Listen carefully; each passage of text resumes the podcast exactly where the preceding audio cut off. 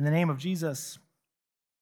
There's a bookcase in our house where one shelf is about half full of nothing but children's Bibles that we've collected over the years or that our kids have, have gotten as gifts.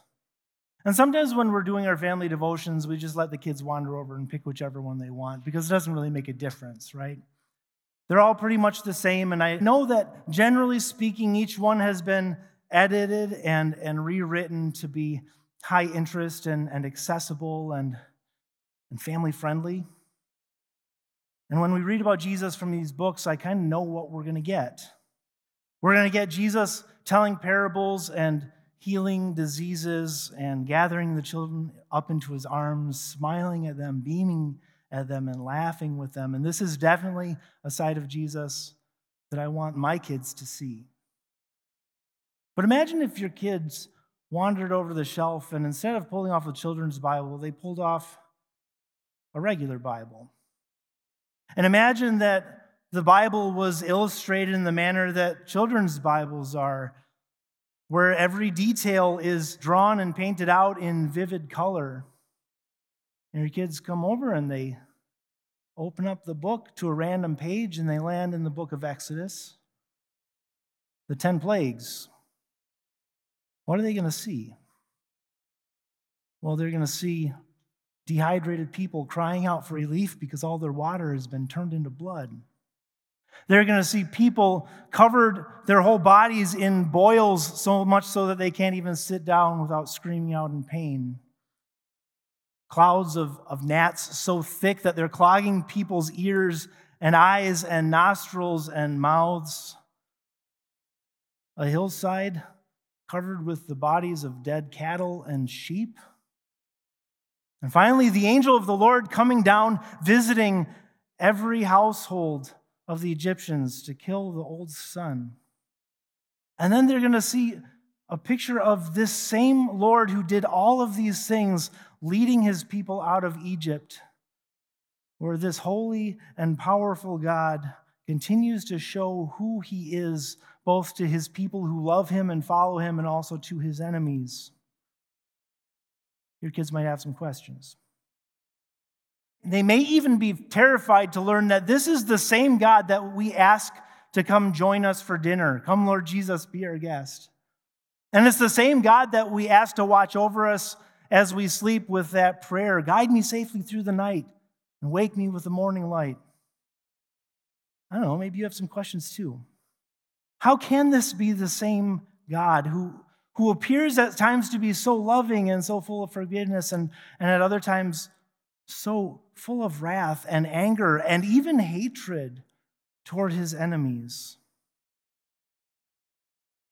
And why would anyone want to meet God like that? Why would we want anyone to meet God like that and feel terror? And maybe the question that's on all of your minds right now why are we talking about this at an Advent service? Well, you know this Advent means coming. We're preparing for the coming of Jesus, and if we're preparing for him, we ought to know exactly who he is. Now, we can talk about preparing for Christmas, but even using that phrase, it can be a little bit misleading. Outside of this space, Christmas is the season of Christmas is a very physical time. It's a time for dragging out the decorations and for putting up the lights and wrapping gifts and sending out cards. And these are all great ways to prepare for Christmas, but but in the church, we do something different. In the church, we prepare to meet Jesus, and the way the church has done this for centuries is by bringing you into an encounter with John. Not John the Apostle, but John the Baptizer. Every gospel writer includes John, and every time we encounter John in the Gospels, he's pointing to Jesus, and he does this in, in a way where he brings together Old Testament prophecies and visions of the future, and he pulls them together and he holds us, holds them in front of us, and points us to our Lord, and in a way that might catch some people off guard. Because if we're expecting to see the storybook Jesus, the Jesus who does nothing more than teach and heal and laugh and hug children, yes, Jesus is all of those things, but he's more than that. That doesn't tell us the whole story. When you listen to John, you get the distinct impression that this is a man who has just escaped from a great fire. You can almost smell the smoke on him. You can see the, the singed hair of his beard. His eyes are wild, they're filled with visions of destruction and flames. But this isn't a fire that he's escaped from. This isn't a fire from the past. This is a fire that's still coming. It's a raging of almighty wrath upon our world, refining the righteous, destroying the wicked. As he said, the axe is already at the root of the trees. His winnowing fork is already in his hand, and he's going to clear his threshing floor and burn up the chaff with unquenchable fire. This vision has left its impression on John. That's why you won't find him in king's palaces or wearing fine clothes or eating fancy dinners, because what he has seen causes him to see everything else differently.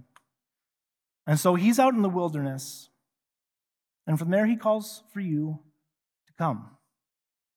He speaks of the future, but his clothing is of the past. He wears animal skins like Elijah.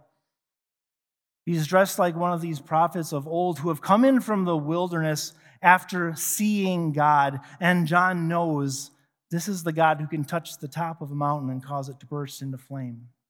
This is the God who sustained his people in the wilderness for 40 years with bread that fell from heaven. But his enemies encountered that power very differently. His enemies he, he encountered, he annihilated in a second when the waters of the Red Sea crashed over the Egyptian army. But it wasn't just rebels of enemy nations that God annihilated, rebels of his own people.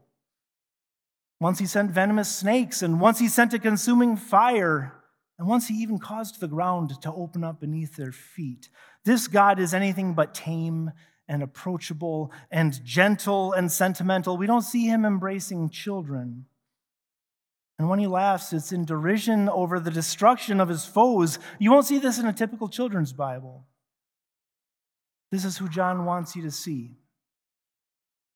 He tells us to prepare for the coming of this God, to turn away from our sin, and to prepare for Jesus. And notice that it's not prepare for Christmas, prepare for Jesus. And there's actually a big difference between those two things. It's like the difference between preparing for a day and preparing for a person. In comparison, it's kind of easy to be prepared for a day, to get your house all cleaned up and get the decorations ready and get the food prepared to clear your schedule for 24 hours because, you know, at the end of that 24 hours, things can go back to normal. But Jesus doesn't come for a day and then leave. When Jesus comes, he comes to stay and he comes to invite us into his kingdom and to use us in his plan to save people from this fallen world. And when Jesus comes, our whole lives change. Our moral messiness, our distracted busyness, our broken relationships, all these things, they have to change and change for good. And John tells us why.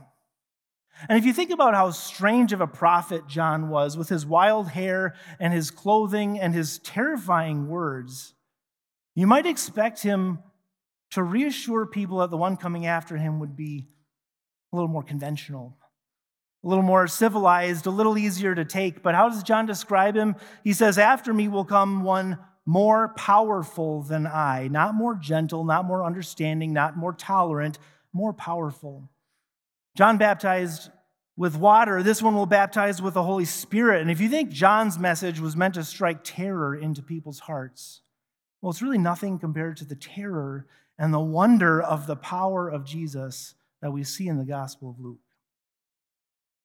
And even if you can find that to only the next chapter, if you just look at Luke chapter 4, all the, the terrible, uh, the terrifying and amazing things that we see there, Jesus faces down Satan in the wilderness as Satan tries to tempt him to sin. And Jesus put up with him only as long as he chose to. Sometimes we miss this little detail at the end that Jesus said, Away from me, Satan. And the very next verse is, and Satan left him. Satan couldn't stay any longer than Jesus permitted him to stay. Later, Jesus was teaching in the synagogue, and this loud voice screaming at the top of his lungs, but it wasn't a human voice, it was an evil spirit. And Jesus commanded the spirit to come out, and it had no choice but to do exactly what he said, and the people were amazed. They started asking, Who is this guy? And we see this over and over in the Gospels. We see it when whenever Jesus shows just a little bit, a tiny glimpse of his power, and the people start asking, Who is this? And they have this very natural reaction to any sinner when they come into an encounter with divine power. It's pure terror. But that's not where John leaves us. John doesn't just give us the terror, he also gives us the wonder. Because this power doesn't do what you'd expect it to do. And just as quickly as Jesus appeared with power over nature and demons and, and sin and death and the devil, just as quickly his power disappears in weakness. Betrayed by one of his own, tortured and abused by Roman soldiers, hung on a cross to die. And if the disciples at that point expected some amazing display of his power, well, then they were disappointed because what they got was a dead man on a tree. And they're abandoned by his disciples and by his people and by his own God. This one, stronger than John, died. And the terrible wonder of it is that he died for what we've done for our moral messiness, for our distracted busyness, for our broken relationships, for sins that we have chosen and sins that we failed to resist, we have broken the body of Jesus. And here at the cross, the power of God is made known in weakness. He's the only one who was strong enough to endure our eternal damnation for sin, and he bears the wrath and the anger and the fury of God. And he leaves us with this promise I forgive you all your sins. This one who suffered the punishment of sin rose and now rules over all things for us until that day when he will return and bring about a new creation. And so, as we prepare for Christmas, with plans for travel and plans for food and plans for gifts. These are all good things, but don't forget about John. Because John continually points us to Jesus. He, he tells us to prepare not for a day, but for a person, not for a season, but for eternity. John prepares us to meet Jesus. And there's just one more wonder the wonder that Jesus has been preparing for us too. Before the creation of the world, Jesus prepared a plan for how to rescue us from our sin. And when the time was right, he tore open heaven and came into this world to live and to die and to rise and now to rule. And, and then he did it again when he burst into our lives. He washed us with water, he baptized us with the Holy Spirit. And he has made promise after promise that this means he is coming back for us. And we know that those promises are trustworthy because through his word, he has shown us who he is and what he does. He declares war on the devil, he declares his authority over sin and Satan and disease and even death. He is wild and he's strange and he's mighty and he's awesome. And just when we feel that we need his power the most, he can disappear in weakness leaving us feel as if we've been completely abandoned, and yet He is present in His Word. And there He tells us to wait and to hope and to trust. To trust in this crucified, this one who once was dead and will soon return in glory. And this is what Jesus has shown us that in His weakness there is power, and in His promises there is fulfillment and in his death there is life. Life and love. Love so much that he even sacrificed himself and faced down death so that we would never have to. And if you're still wondering, how can this be the same God? How can he be at times so full of love and forgiveness and at other times appear to be so full of wrath and anger and fury and even hate? Well, you can see pretty clearly that John didn't see a problem with this. He didn't have a problem seeing both of these sides of Jesus at once. And that's because God cannot be indifferent to the things that threaten the ones that he loves. And he loves you.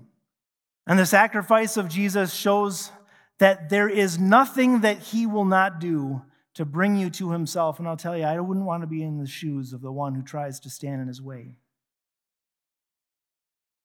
And if this encounter, if this vision has filled you with, with fear and with love and with terror and with wonder, then John has done for you what he intended. He's shown you Jesus. And this is what Advent is for to prepare us for him. In his name, amen.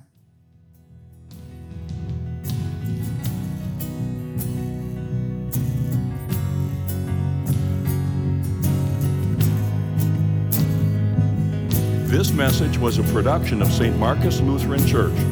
For similar content, subscribe on iTunes, Google Play, or our YouTube channel. For more information about how to support our urban gospel ministry in Milwaukee, please visit stmarcus.org.